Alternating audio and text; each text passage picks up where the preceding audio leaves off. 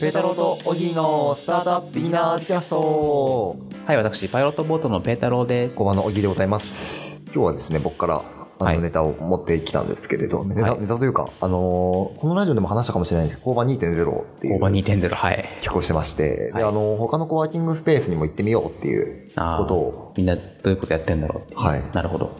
で行ってきたのが永田町グリッドおでこれが多分2017年頃かな2年ぐらい前ですよね。 2年ぐらい前に、はいはいはいはいできたところでガイアックスさんはい。あの試合子だと有名なんですかね、そうですね。がやってるシェアオフィスでコワーキングスペースかな、はいに行ってみたんですけれど、はい。結構最初は、なんかその2年前のオープンした時に行ったんですけど、はいあの基本的にガイアックスの人が使ってて、あ、そうなんですか。で入居も月額で2万円払えば、まあ、使えますよみたいな、うん。そういう感じだったんですけれど、はいはいはあの今行ってみたら、いや、すごかったんで全部無料だったんですけど、結局、い。え、そうなの無料で、で、まずガイアックスコミュニティに入ろうみたいな。おうのがあって、それに登録するんですけど、登録って言っても Facebook と紐づくだけなんですよね。へえ。で、Facebook で登録して、であとはチェックインっていうボタンを押せば、はい。もう無料で使えますっていうところなんですよ。何しろすげえな。いやすごいですよね。でもなんかチェックインって別にしな、してもしなくてもはやどうでもいいんですよね。おうでもチェックインしないと Wi-Fi のパスワードがわからないっていう。ああ、なるほどね。はい。テクノロジーですね。テクノロジーですよね。なるほどいねや、。すごいなと思って。で、なんかあの、Facebook が紐づけてるんで、はい。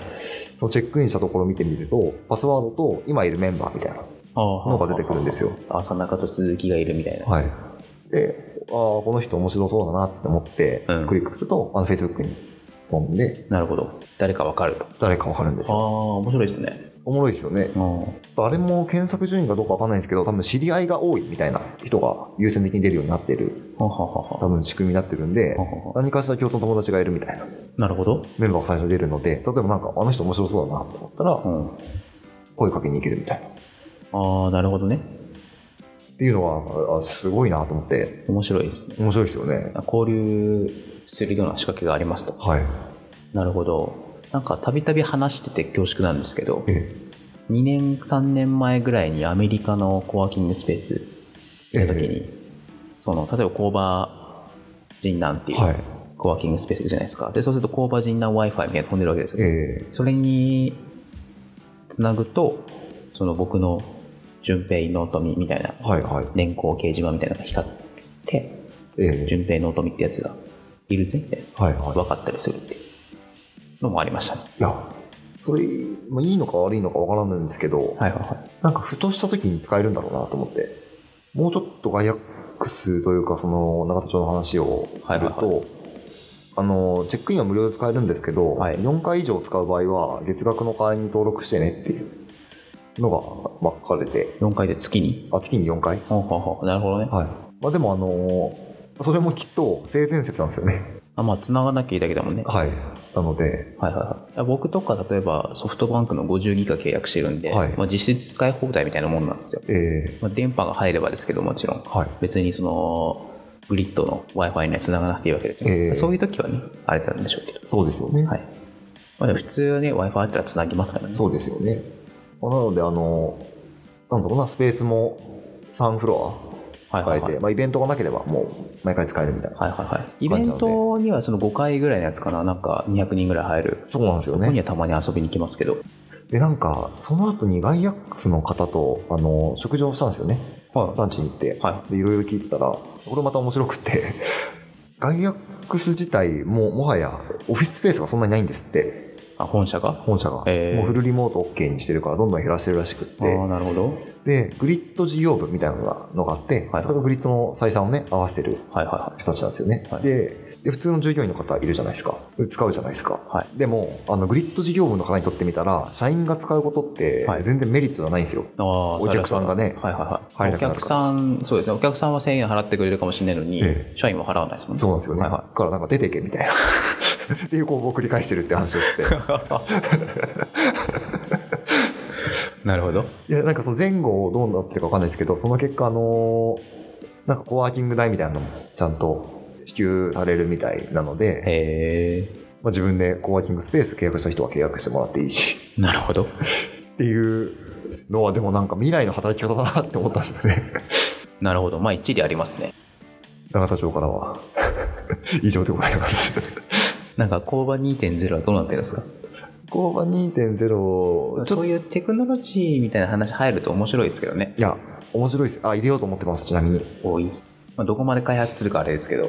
そうですよね。ちょっと開発も時間かかるものもあるので、はいはいはいちょっと少しずつ反応見ながらやっていこうかなっていはいはいうはのを今考えてますね。いはい。まあでも、僕らが今少し考えてるのは、コワーキングスペースって割と今 WeWork のおかげうでん。はい。広がってきたじゃないですか。はいはいはい。でもなんかまだアーリーアダプターのレールなんだろうなっていう。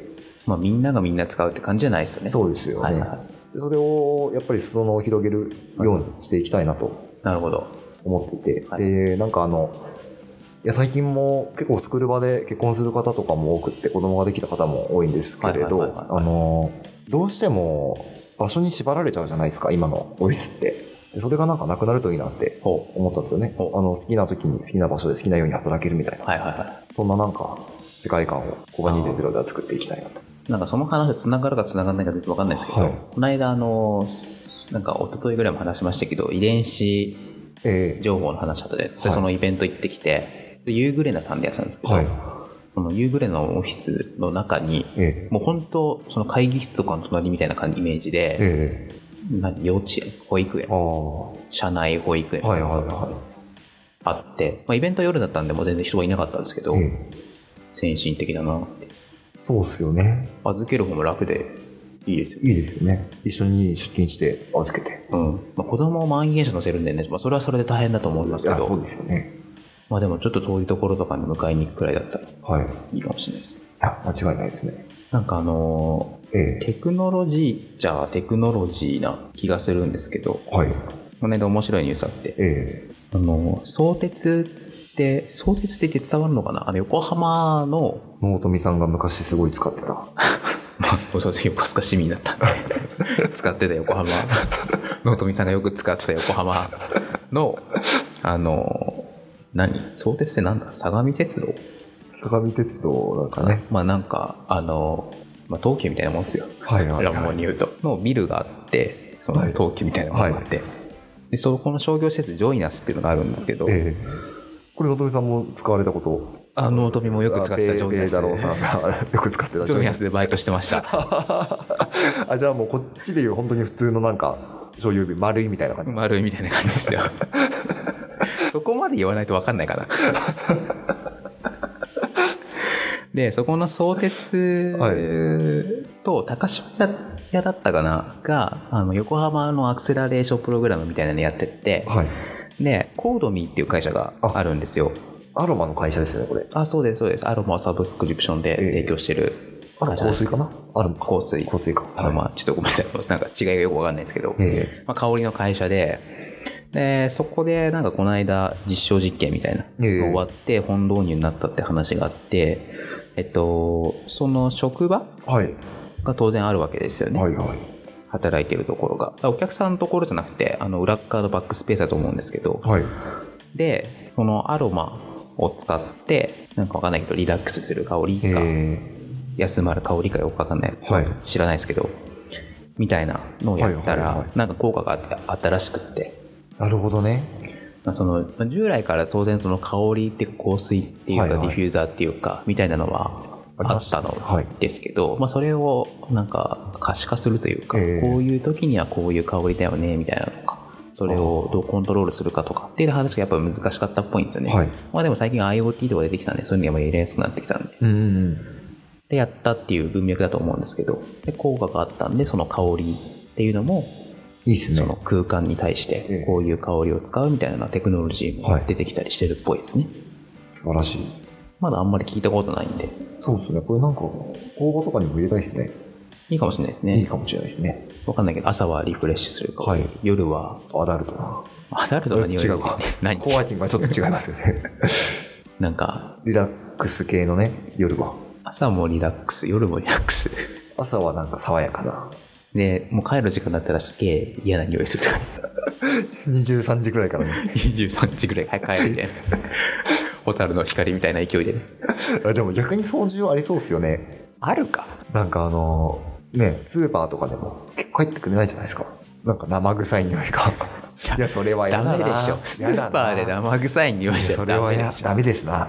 まあでも、まあ、最後はちょっとふざけましたけど、えちょっと香りでその職場環境をコントロールする昼間は集中できうるん。香りとかね、もあると思うんですよあ、それいいですね。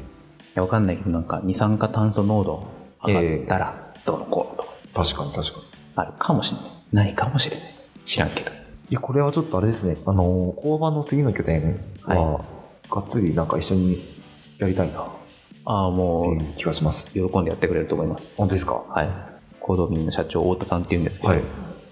聞いてたらぜひあの、連絡くださいラジにでも、はい、まあ、連絡先っていうか僕連絡先知ってますけど ラジオを通して、それとして Facebook では連絡しないんだ ポッドキャストから。ポッドキャスト聞けと それ嫌ですねそういうポッドキャストいビやージネスチャンスみたいな話をポッドキャストでだけ言う嫌ですね。でも一周回ってなんかおもろいですね。聞き逃せないもう逆にそれ、そこでしかやらないんでしょうね。逆にコードミンのライバル会社が連絡してくるみたいななるほどね。 香りやってるんですよどっちもできますよみたいな一般公募みたいな感じになってますね迷惑